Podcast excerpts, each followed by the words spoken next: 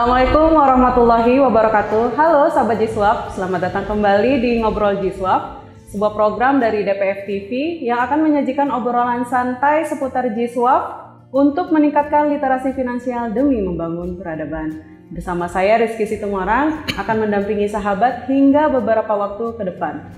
Di episode sebelumnya kita telah membahas zakat di kalangan milenial.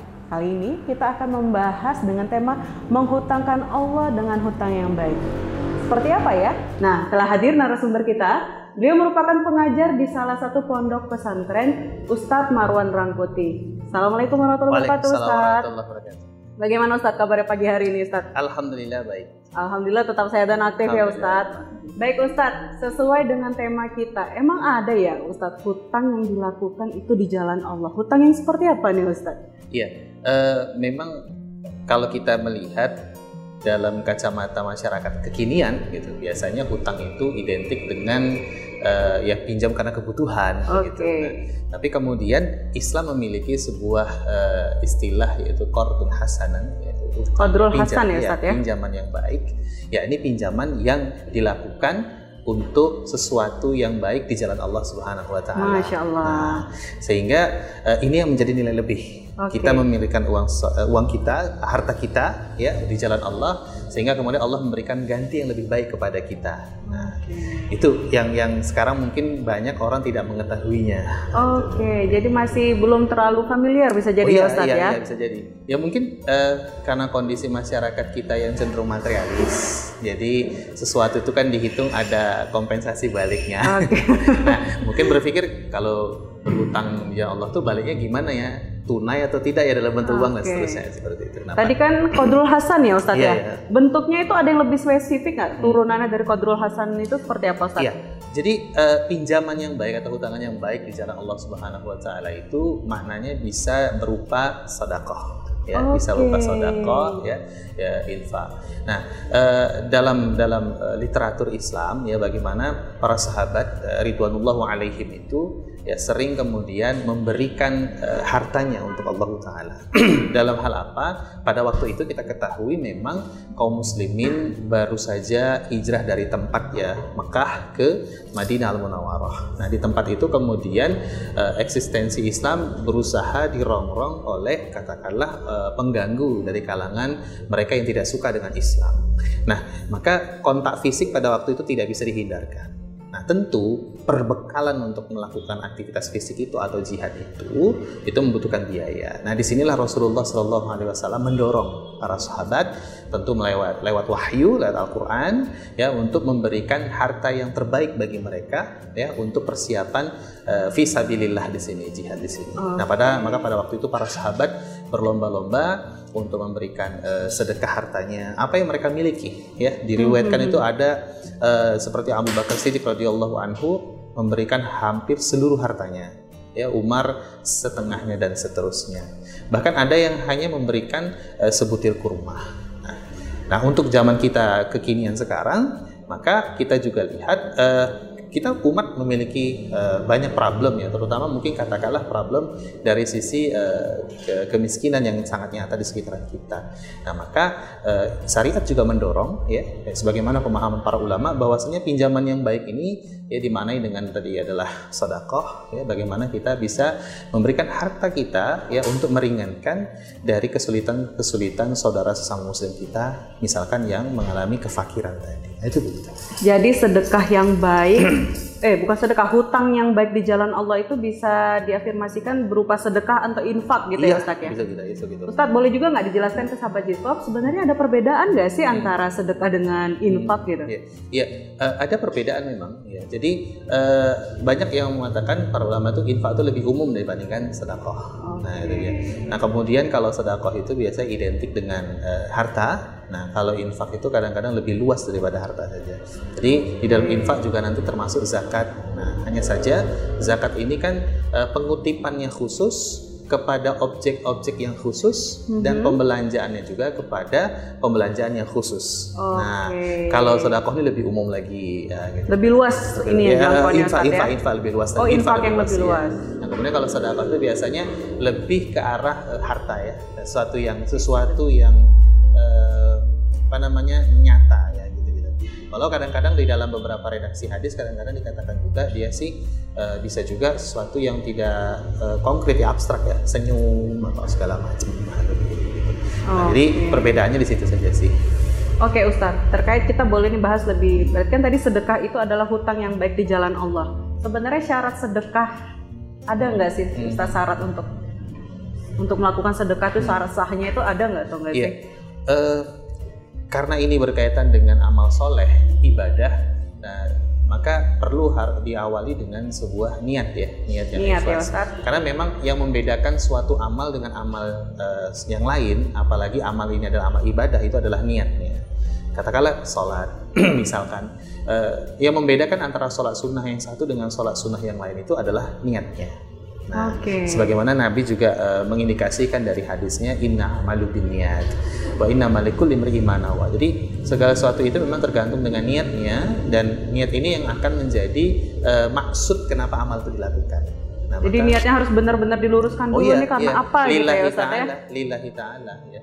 Jadi ketika kita meniatkan sesuatu bukan karena Allah ya maka kita tidak akan mendapatkannya dan itu diindikasikan dari hadis itu ya. Inna amalu uh, inna amalu binniyat wa inna malikul limri'in manawa gitu. Di saat, kemudian dilanjutkan dalam hadis itu, "Man kana hijratuhu ilallahi wa rusuli fa hijratuhu ilallahi wa rusuli." Jadi barang siapa yang hijrahnya karena Allah dan Rasul, dia akan mendapatkan Allah dan Rasul. Nah, para ulama mengatakan maksud mendapatkan Allah dan Rasul itu artinya mendapatkan sesuai dengan niatnya. Nah, konteksnya pada waktu itu hijrah karena Allah dan Rasulnya, maka dia mendapatkan Allah dan Rasulnya, pahala dari Allah dan Rasulnya. Nah, para ulama mengatakan ini bagian dari penegasan yang sebelumnya, innamal a'malu binniyat. Jadi niat ini kalau kita kar uh, karena Allah, maka insya Allah Allah akan memberikan gantinya. Nah, hanya memang uh, gantinya itu tidak selalu bentuk tunai. Nah, kalau kita kan berharap buat si kita kasih pinjam sepuluh ribu ya ulang sepuluh ribu eh, sepuluh ribu juga okay. nah, kadang-kadang uh, ganti dari Allah itu bisa saja tidak selalu berbentuk konkret ya tapi abstrak okay. ketenangan kelapangan kemudahan oh. seperti itu menarik terkait sedekah sendiri Ustadz sekarang kan banyak tuh masyarakat berlomba-lomba kalau mau sedekah tunggu hari Jumat deh oh, iya, mau iya, iya dilakukan iya, iya. sedekahnya sedekah Jumat sebenarnya iya, iya, memang iya. ada hari-hari tertentu atau hari terbaik untuk iya. melakukan sedekah yeah. ini? Memang uh, banyak hadis yang mengabarkan tentang uh, waktu-waktu utama ya untuk okay. uh, eh, memberikan sedekah ya. Ketika kita misalkan uh, tadi ya uh, Jumat di hari Jumat atau memperbanyak sedekahnya di bulan Ramadan ya atau yang lainnya. Nah, jadi uh, Kenapa ada waktu-waktu itu di dalam hadis? Ini untuk memberikan kelapangan dan keluangan saja. Okay. Ya, mungkin kita nggak bisa melakukan di hari Jumat, kita bisa lakukan dari yang lain. Tapi para ulama mengatakan bahwa saya sedekah uh, beberapa ulama-ulama hikmah mengatakan sedekah yang paling baik itu adalah sedekah di, di saat kita membutuhkan. Nah, jadi kita butuh dan kita bersedekah gitu. Nah, jadi kita, tidak harus menunggu hari Jumat ya Ustaz ya? Betul, tidak harus menunggu di hari Jumat ya. Apalagi ketika kita jelas melihat ada orang yang memang uh, membutuhkan. Membutuhkan. Ya. Dan bisa jadi ketika kita ada hajat sesuatu ataupun memang apa, di situlah kita melakukan sedekah di jalan Allah ya, tadi bisa, ya Ustaz bisa, ya. Bisa. Karena sedekah ini kan uh, bertujuan untuk uh, menghapus atau kemudian mengikis sifat bakhil, ya, okay. kikir, ya, pelit, ya, apalagi medit dan seterusnya gitu. Nah, maka Islam itu selalu mendorong kita untuk kemudian melakukan kebaikan-kebaikan ya dalam bentuk materi adalah misalkan sedekah ini. Jadi tidak harus menunggu hari uh, Jumat. Hari Jumat. Jumat gitu. Jadi mau itu dilakukan di hari Ahad, Senin hmm. ataupun Jumat, apa namanya ukuran pahala itu tetap sama ya, berarti Ustaz ya. ya Tidak ada perbedaan betul, mau dilakukan betul. di hari Ahad atau Jumat ya Ustaz. Karena keikhlasan itulah yang akan kemudian menjadikan eh, apa namanya ajrun karim kata Allah ya apa balasan yang mulia ya di sisi Allah gitu. Dan Allah itu eh, maha adil, Allah maha mengetahui dan akan memberikan balasan sesuai dengan apa yang kita lakukan.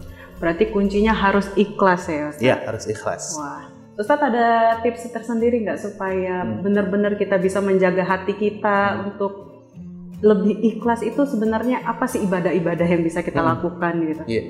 Uh, memang perkara ikhlas ini bukanlah perkara yang mudah untuk dimiliki oleh setiap orang ya. Tetapi bukan berarti dia tidak bisa dilatih. Okay. Nah, jadi bagaimana kita melatih keikhlasan itu? Pertama ya harus dimulai dari sekarang.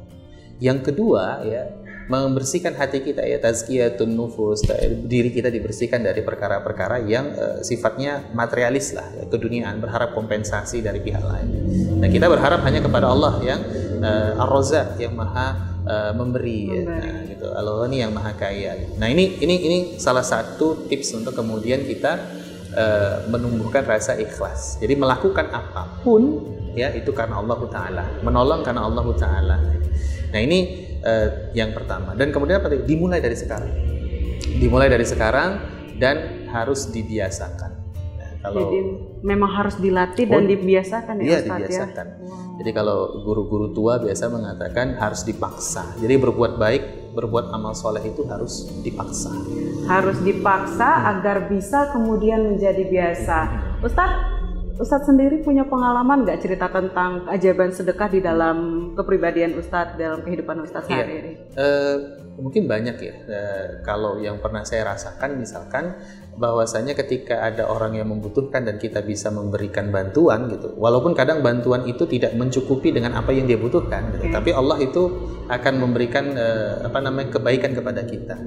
Misal kebaikan yang sering saya rasakan itu adalah kemudahan misalkan dalam memahami hal-hal yang mungkin sulit untuk difahami misalkan ketika mengkaji kitab satu atau kadang-kadang juga uh, ketika kita melakukan uh, kebaikan tadi berupa sedekah dan seterusnya ya Allah memberikan kemudahan kepada kita untuk me menyelesaikan urusan kita yang lain.